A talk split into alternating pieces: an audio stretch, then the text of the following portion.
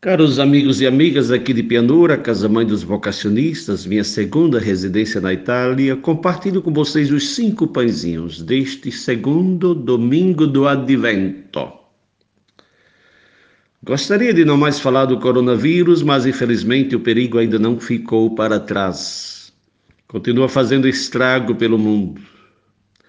Esta semana tivemos o sepultamento do primeiro confrade vocacionista vítima deste terrível vírus. Esperamos que seja o primeiro, o único e o último, não porque somos melhores que ninguém, mas quando se trata de um sacerdote, porque somos poucos, é toda uma comunidade que fica órfã da assistência espiritual. Se chamava Padre Mateus, era originário do Congo mas vivia na Itália já há muitos anos. Adoeceu e se foi em questão de pouco mais de uma semana. Temos uns três ou quatro outros confrades contaminados aqui na Itália, um outro na Argentina, alguns outros, graças a Deus, superaram. Tudo é imprevisível e ninguém está totalmente ao seguro. Os cuidados e a prudência continuam sendo o remédio mais aconselhável. E não obstante as dificuldades, somos convidados a não dar espaço ao desânimo e, pior ainda, ao desespero. Somos cristãos e, como tal, movidos pela esperança que não decepciona. Façamos por onde atravessar esse momento de dificuldade com senso de responsabilidade. É melhor renunciar ao que deveria ser a normalidade da vida por um momento, por um período, que colocar em perigo a inteira vida. Façam atenção aos negacionistas e aos superficiais que não amam nem valorizam a vida, especialmente aquela mais indefesa. Façam atenção porque muitos daqueles que minimizam a doença estão cheios de médicos e de toda espécie de aparatos ao redor deles. Estão muito bem equipados humanamente não vão na onda dessas pessoas, porque na hora do vamos ver, ninguém, nenhum deles se colocará à disposição de vocês. Atenção também aos entusiasmos exagerados de quem pensa que o pior já passou. Os europeus estão pagando caro as estriporias do verão, quando o vírus parecia ter ficado para trás, mas na verdade estava só brincando de esconde-esconde. Espero que não aconteça o mesmo com os brasileiros, especialmente os que relaxaram nas recentes campanhas eleitorais. Se o vírus não poupa nem mesmo algumas pessoas que tomaram cuidados para não serem contaminadas, imagine o que acontece com os que não estão nem aí. Renovemos, pois, nossa fé, que caminha de mãos dadas com responsabilidade, juízo, prudência e discernimento. Os mais jovens, por favor, zelem os idosos e os defendam. Se eles não entendem a gravidade do momento, mais tarde irão agradecer a vocês pelo cuidado com a vida. Portanto, não tenham medo de passar por mal educados. Se precisar de trancar a porta para defendê-los, façam, sem receios e sem remorsos. Enquanto um confrade vocacionista retornava à casa do pai, justamente porque a vida não pode parar, tivemos na última quinta-feira, numa celebração com participação limitada, devido às normas vigentes, aqui na paróquia da Sagrada Família em Pianura, a ordenação de dois novos diáconos vocacionistas, Antônios e Elvianos, da Indonésia e de três novos sacerdotes, Eduir da Colômbia, Maicon da Nigéria e Stefan de Madagascar.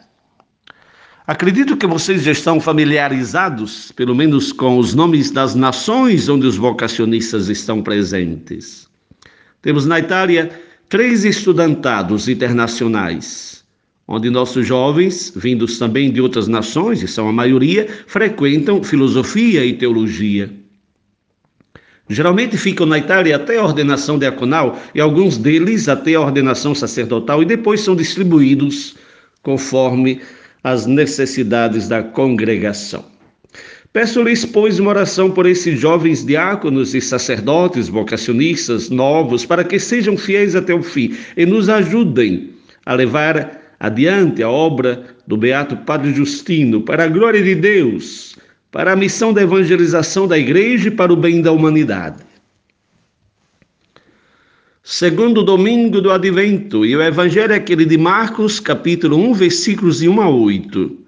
E o testemunho da esperança é dado por João Batista. E a mensagem principal é aquela da conversão ao novo. Tem uma novidade de vida que nos é proposta e que é real.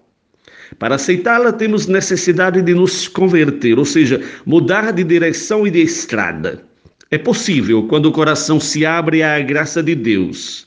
Se trata de um bem imenso que dura a vida toda se trata daquele tesouro encontrado pelo qual nos dispomos a desfazer de tudo para nos concentrar só nele.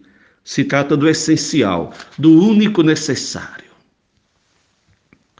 Vamos ouvir o evangelho desse segundo domingo do tempo do advento, que é aquele de Marcos 1, de 1 a 8. Princípio do Evangelho de Jesus Cristo, Filho de Deus, conforme está escrito no profeta Isaías: Eis que envio o meu mensageiro à frente dele para lhe preparar o caminho. Uma voz grita no deserto: Preparem o caminho do Senhor, endireitem suas estradas.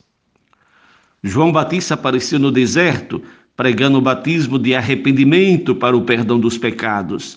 E iam até ele todos os da região da Judéia e todos os de Jerusalém, e eram batizados por ele no Rio Jordão, confessando os próprios pecados.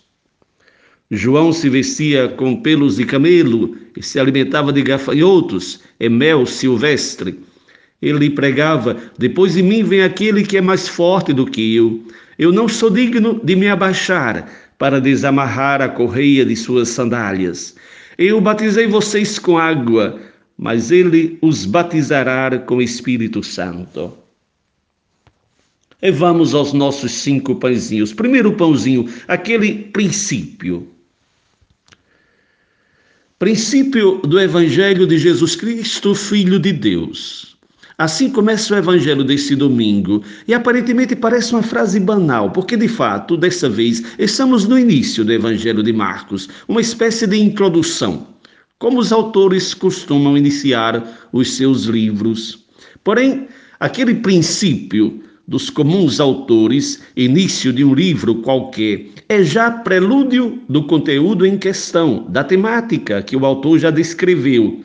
Porque, de certa forma, a introdução de um livro, apesar de aparecer no início, é como que a síntese de uma obra já lida.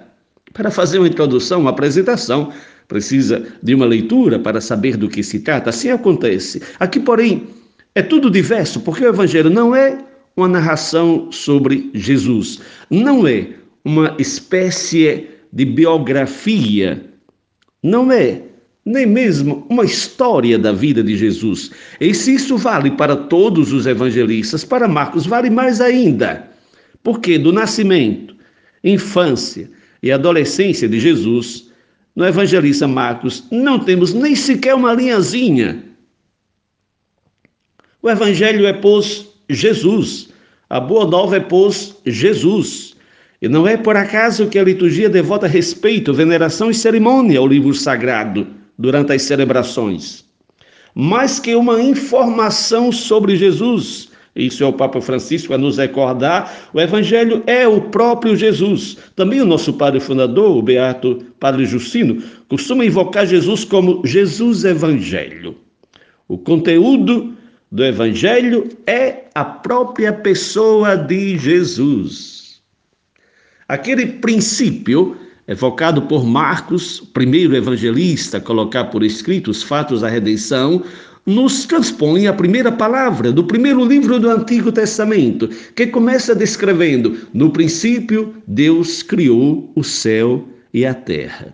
O mundo saiu bom das mãos de Deus, a terra saiu boa das mãos de Deus. Depois se corrompem, e os israelitas há muitos séculos, esperavam que Deus realizasse a sua promessa. Está lá Isaías 65, 17. Eu crio novos céus e nova terra. não se recordará mais o passado. Eis aí Marcos dizendo, em outras palavras, que a promessa está se realizando. Se no princípio de tudo se situa um Deus criador, provedor e pai, no princípio dos novos tempos, o Filho de Deus está presente, caminha com a humanidade, como um pastor que procura a ovelha desgarrada para reconduzi-la à plenitude da vida, do amor, da santidade. É, pois, o princípio, não de uma historiazinha ou de um conto, não de uma façanha militaresca, nem de uma fábula para ajudar as crianças a dormir. É o princípio da mais bela notícia que os profetas já anunciavam e que uma constelação de justos do Antigo Testamento sonharam e desejaram presenciar. Nesse princípio nos encontramos todos nós, como um pecador convertido que, apesar de tantos anos de vida, se sente como uma criança que se encanta com cada coisa que lhe aparece de frente, justamente porque tudo é novidade. Como um doente grave que diante da cura inesperada começa a reorganizar e a valorizar cada minuto da vida depois de tantos anos sem uma direção justa à sua existência. Como alguém que depois de vagar desesperadamente por uma floresta fechada, vê de longe uma cidade que lhe devolve as forças para prosseguir a meta. Como alguém na noite, sem rumo, e quando de longe avista as luzes de uma cidade, se dá conta que nem tudo está perdido. Quando Marcos coloca no princípio o Messias, filho de Deus, está a dizer que não somos filhos nem do acaso nem do destino, e que não há situação da vida que impeça a graça de provocar reinícios. Somos todos convidados a reiniciar-se, justamente do Evangelho. Quantas vezes nos propomos a reiniciar, a dar a volta por cima, a dar um novo rumo à nossa vida? De onde recomeçamos? Por favor, aprendamos a recomeçar sempre do Evangelho, a boa nova, a boa notícia. Quem recomeça das más notícias já recomeça perdendo. E quanto poderia ainda discernir sobre essa primeira palavrinha do Evangelho de Marcos? Mas paro por aqui para não ser muito pesante. Porém, não custa fazer uma provocaçãozinha. Quantas vezes lemos a Bíblia sem dar a devida importância a cada palavra que a Bíblia contém? A Bíblia é uma cascata, é um mar, é um oceano. Amados e amadas, a graça de iniciar já é tanto, e não devemos desistir de começar ou recomeçar, perdendo-se nos labirintos das indecisões. Saiba que se pode recomeçar até daquele ponto onde tudo parece parado e sem saída. Aplainar uma colina, encher uma cratera, transformar um terreno, certamente não são ações imediatas, velozes, automáticas, mas ao mesmo tempo, só quando se começa, poderão ser levadas a término. João Batista nos ensina a audácia de começar uma mudança o impulso de uma pausa, a necessidade de uma interrupção, a graça de romper com a costumeira repetição. O importante é começar e perseverar na fidelidade cotidiana, sem a pretensão, sem a pretensão de estragar a obra pela pressa de concluí-la. O Filho de Deus, apresentado no Evangelho de Marcos, se inseriu 30 anos na família de Nazaré para aprender o alfabeto da existência humana. Estamos para iniciar um novo ano. E como negar que 2021 será esperado com ânsia de quem não verá a hora de deixar para trás incertezas, pesadelos, medo, provações e tantas outras experiências negativas? Podemos dizer que é a essa realidade que João Batista nos lança o desafio em suas escadas. Mas da nossa parte, o que faremos para ajudar 2021 ser melhor que 2020. Pãozinho número 2, deserto. Por que o deserto? O que é o deserto? Por que João Batista escolheu o deserto para anunciar a boa nova, urgente, necessária? Por que, no lugar do deserto, João Batista não foi para a cidade? Por que não fez ressoar o seu grito das praças das grandes cidades? Porque o deserto, o deserto é uma palavra-chave para o povo de Israel. É parte da história, porque trazia de volta memórias preciosas, inesquecíveis. No deserto, o povo de Deus foi provado e testado. Lá, o povo resmungou e reclamou de Deus. Lá no deserto, o povo foi salvo. Lá no deserto, ele se tornou uma nação.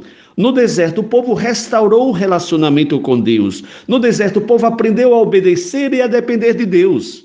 Ali, Deus o levaria a falar ao coração do povo. Lá, o povo descobriu o caminho para a terra prometida. Pois é justamente do deserto que chega a voz de João Batista que grita para despertar as consciências e fazer estremecer os corações.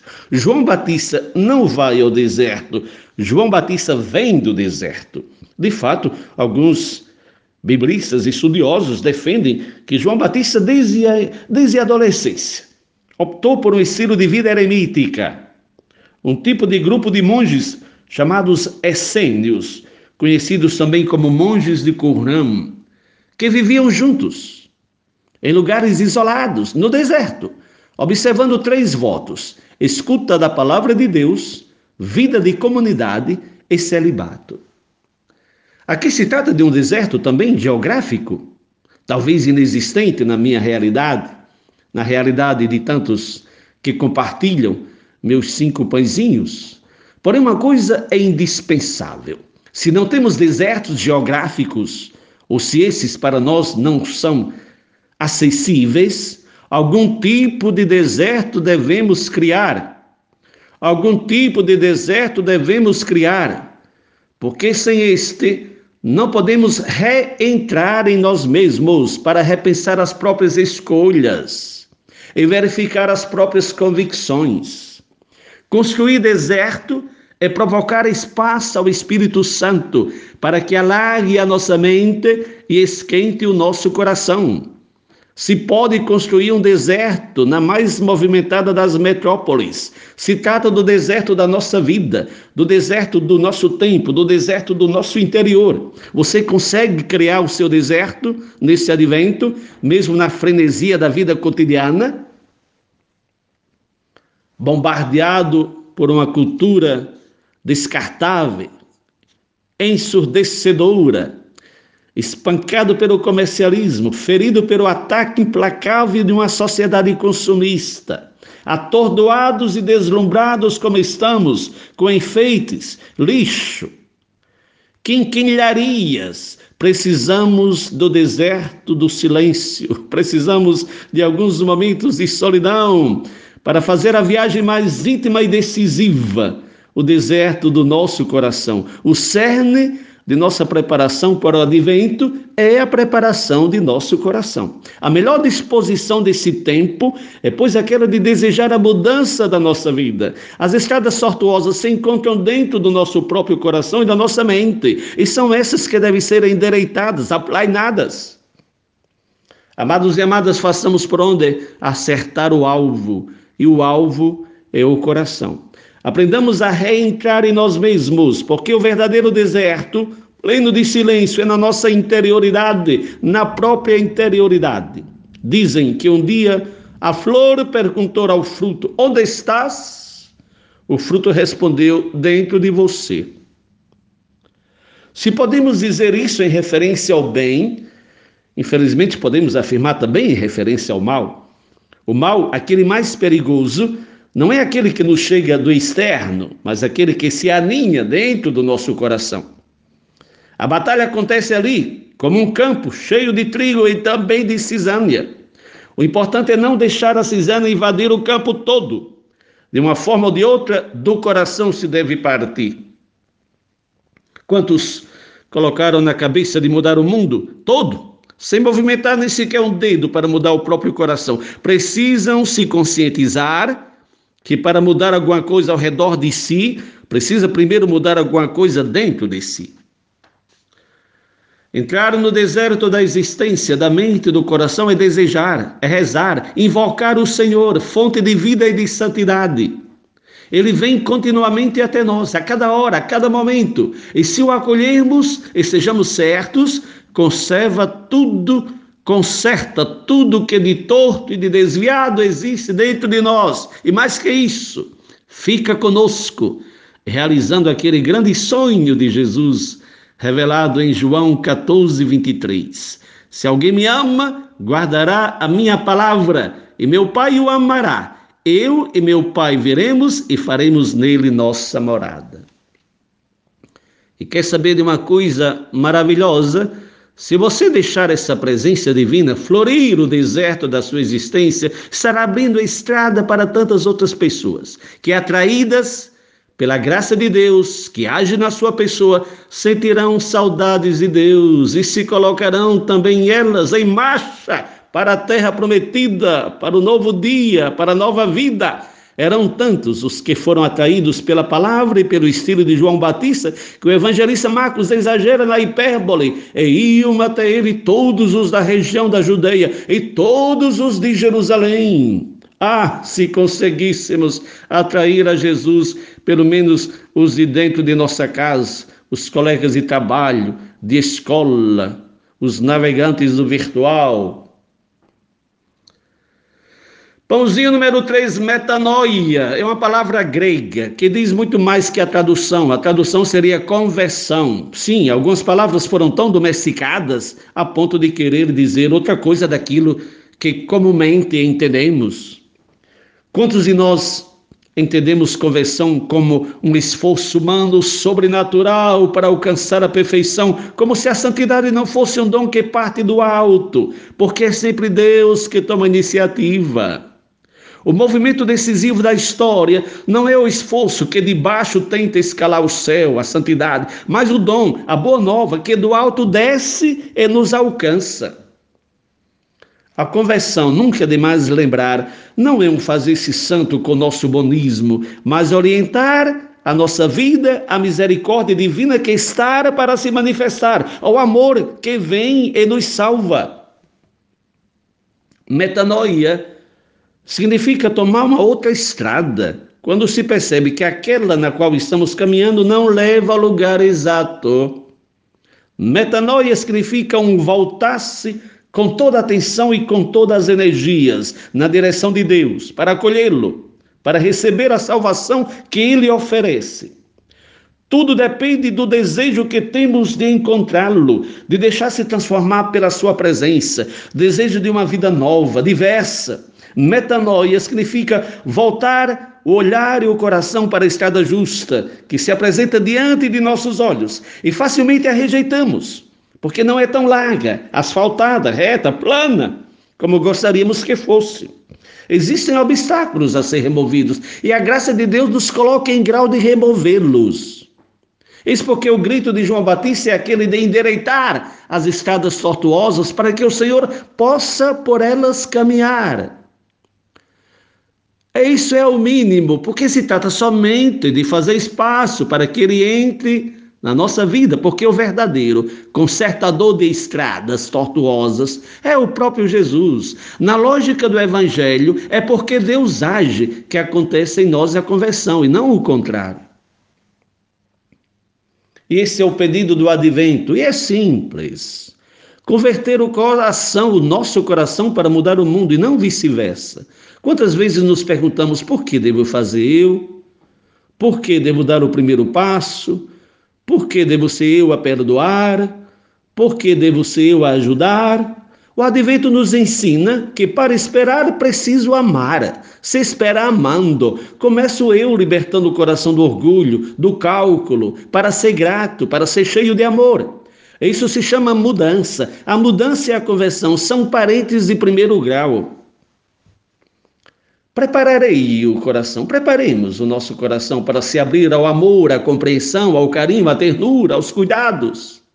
Isso valerá mais que tantos presentes de Natal, que tantas vezes enriquece o comércio, mas empobrece o doador e o receptor, especialmente quando se percebe que tudo não passa de formalidades encardidas. Uma das virtudes ligadas à conversão é a esperança. Esperança. O convertido não apenas vibra por ter dado novo rumo à sua existência, mas é um campeão da esperança. Uma pessoa que se abre à graça de Deus é capaz de ver otimismo, onde tantos veem somente pessimismo, de ver portas escancaradas à conquista de novos horizontes, onde tantos veem somente janelas blindadas, de colocar o excesso de energia vital nas ações que para muitos não dizem mais nada, ou que se transformaram numa espécie de filme já visto. O Papa Francisco tem insistido a não deixarmos roubar a esperança. Ele sabe bem que sem esperança não se vive e que Cristo veio para acender os corações de esperança. Não deixemos roubar a esperança. Quais seriam os ladrões da esperança são tantos, e cada um de nós pode detectá-los enquanto é tempo. Ilusões e consumismo, indiferença com os outros, emoções passageiras. A esperança, não esqueçamos, nasce lá onde o movimento de Deus e aquele da pessoa se encruzam. Com a força desse encontro, a esperança enfrenta os desafios e as próprias derrotas. Por que não? Os derrotados não são os que perdem quando tentam as oportunidades, mas os que perdem a esperança. O esperançoso é quem busca a luz, porque sabe que para quem acredita virá. Todos sabem que as estrelas, e essas são muito mais dos que as vemos, são centenas de milhões, quanto mais a noite é escura, mais brilham. O esperançoso não é esperançoso porque tudo vai dar certo, porque tudo vai bem, mas justamente quando parece inútil fazer alguma coisa e não obstante tenta fazê-la. Pãozinho número 4, precursor. Marcos abre solenemente o seu evangelho com a figura de João Batista, o precursor de Cristo, aquele que o precede, o mostra e prepara o coração do povo para acolhê-lo. João Batista, junto com Maria, dominam o tempo do advento, como tempo de espera e de imediata preparação ao encontro com o Messias, o Salvador.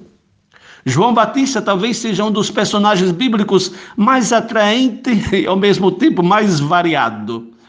Quem se envolve somente com aspecto folclórico, popular, e basta pensar nas festas juninas brasileiras. Quem o rejeita, porque o vê somente como um penitente implacável, é severo. Quem o quer bem somente quando representado com cordeirinho indefeso nas mãos. Em síntese, se corre o risco que cada um o interprete segundo seus interesses e sensibilidade.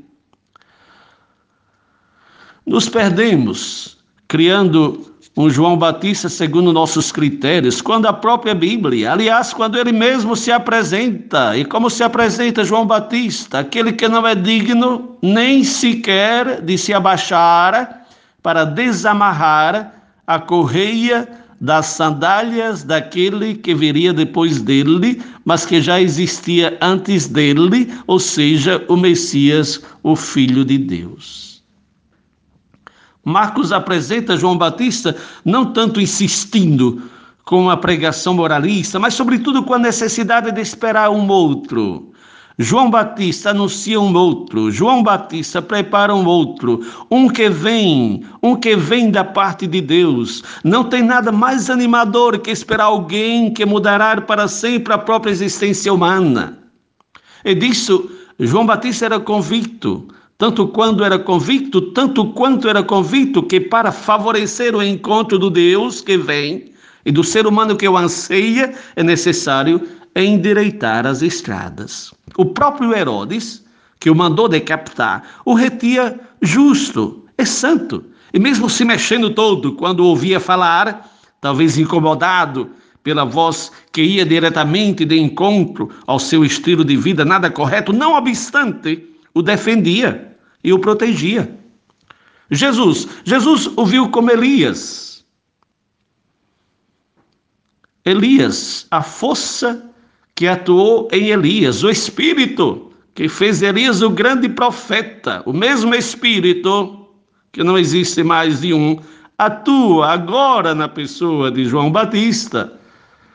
Tanto que o israelita que dizia que Elias deveria retornar, Jesus imediatamente identifica com João Batista, que age com a força que vem de Deus. E tem mais: para Jesus, João Batista foi o maior entre os nascidos de mulher.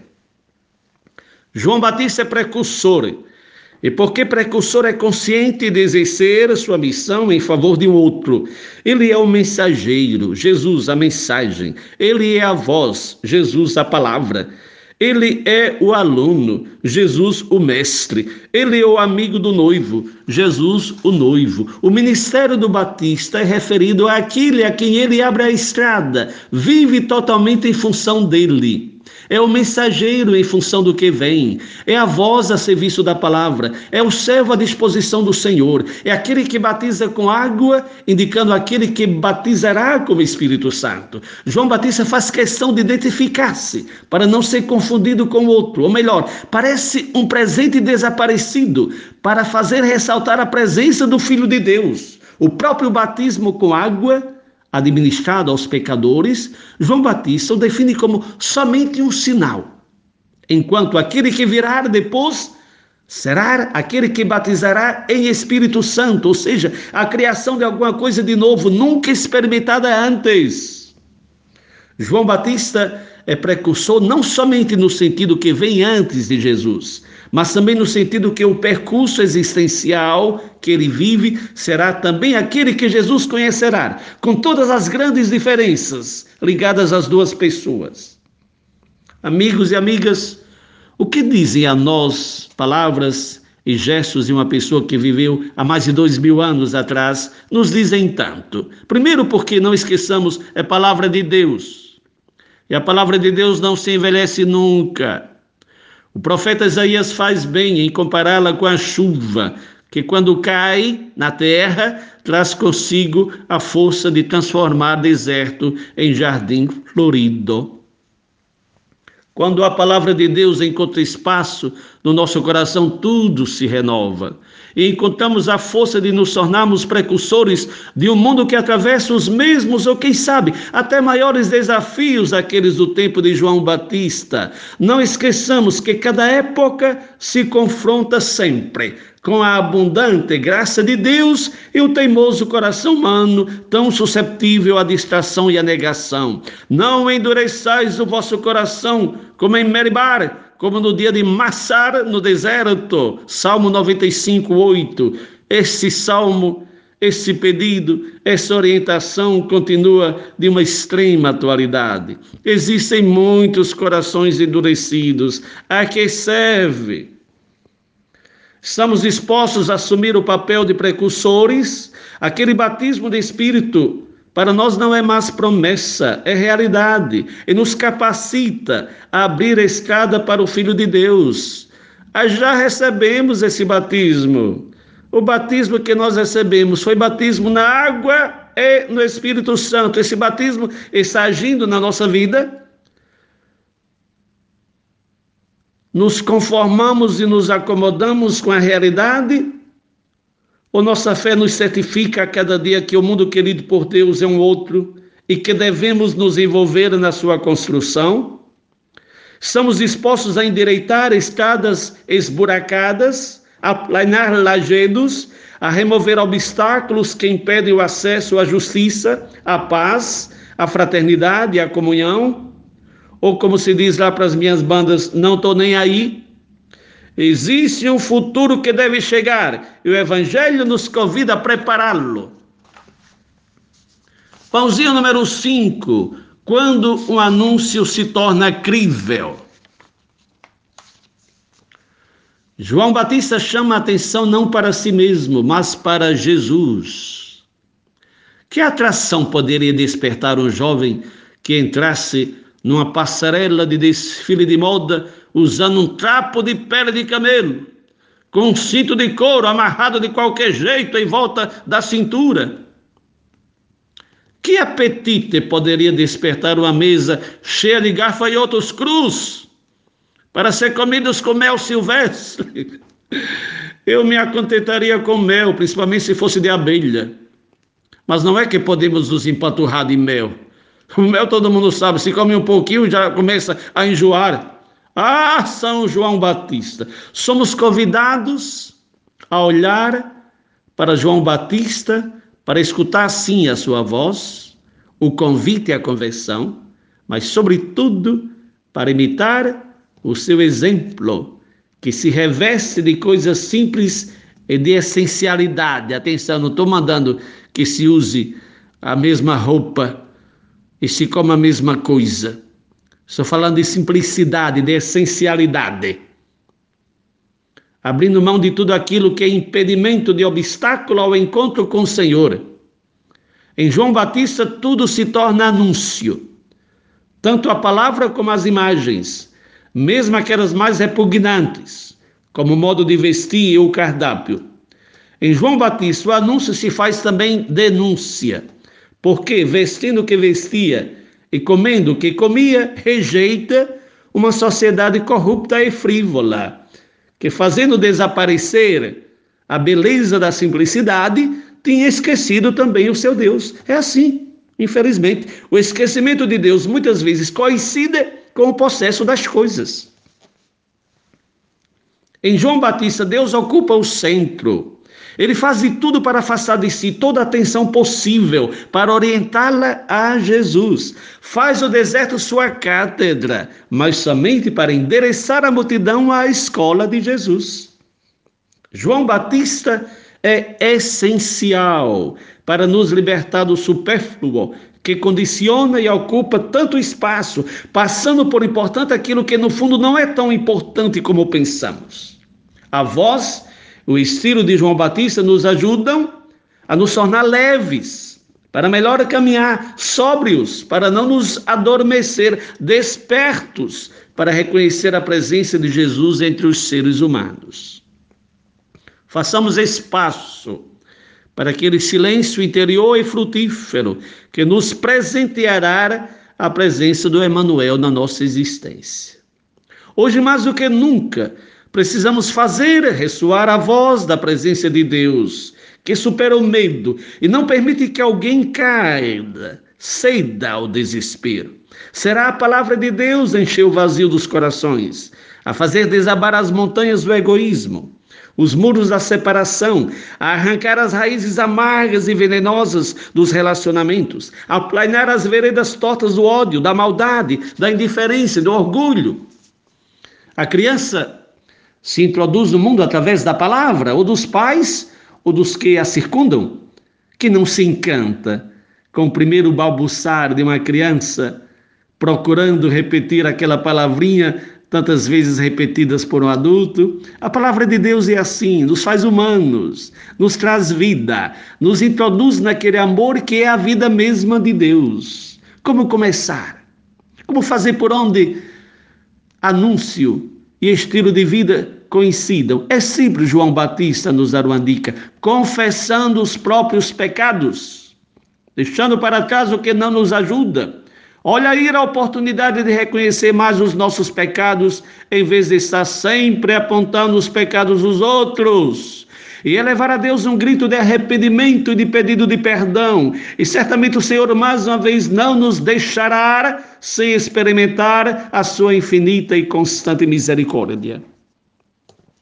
João Batista batizava no Jordão e aquelas águas simbolizavam a purificação, como acontece ainda hoje com o batismo.